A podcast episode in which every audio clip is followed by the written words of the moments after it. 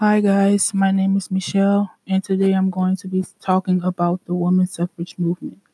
Do you know what the women's suffrage movement is about? Well, today I'm going to be teaching you about the important events slash time steps of women's suffrage movement. First, starting off with 1848. In 1848, the women's first, the first women's rights convention was held in Seneca Falls, New York.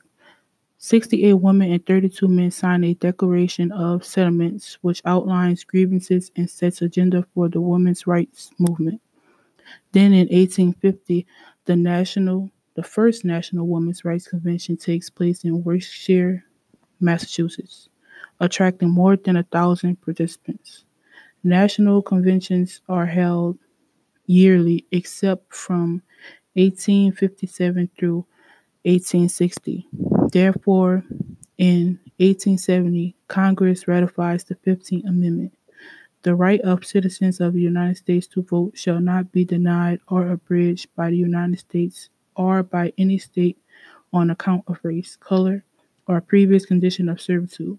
Few years later, in 1872, Susan B. Anthony was arrested for voting for Ulysses S. Grant in the presidential election.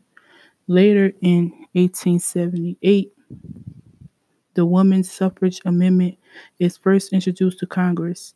Next in, in order of time, 1893, Colorado is the first state to adopt an amendment granting women the first the right to vote.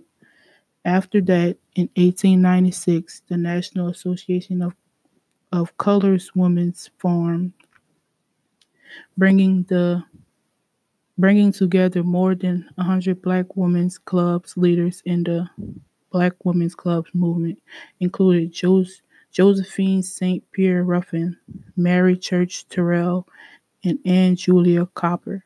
Later in 1917 in july picketeers were arrested on charges of obstruction obstructing traffic including paul she and others were convicted and incarcerated at the Occoquan Workhouse in Virginia. While in prison, Alice Paul began a hunger strike. Short time later, in 1918, July, after much bad press about the treatment of Alice Paul and the imprisoned women, arrested imprisoned women, President Wilson announced that women's suffrage was urgent, entirely needed a war measure. And then in 1919, the Federal Women's Suffrage Amendment, originally written by Susan B. Anthony and introduced in Congress in 1878, is passed by the House of Representatives and state and the state and the Senate it is then sent to the states for ratification momentarily later on August 26, 1920. The 19th Amendment to the Constitution granting women to vote, women the right to vote is signed into law. At the end, the women got what they fought for. What do you think about the women's suffrage?